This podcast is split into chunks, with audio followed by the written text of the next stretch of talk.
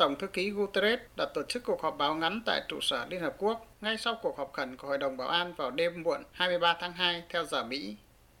Ông Guterres mở đầu buổi họp báo bằng một tuyên bố u sầu rằng đây là thời điểm buồn nhất trong nhiệm kỳ Tổng thư ký Liên Hợp Quốc của mình. Ông Guterres cảnh báo Tổng thống Putin rằng hành động quân sự của Nga có thể không chỉ là sự tàn phá đối với Ukraine và là bi kịch đối với nước Nga, mà còn tác động không thể lường trước được liên quan đến hậu quả của chúng đối với kinh tế toàn cầu.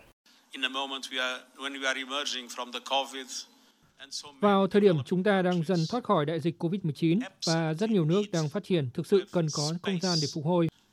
Điều này sẽ rất khó khăn với giá dầu cao, với việc xuất khẩu lúa mì từ Ukraine và với lãi suất tăng do sự bất ổn định trên thị trường quốc tế gây ra.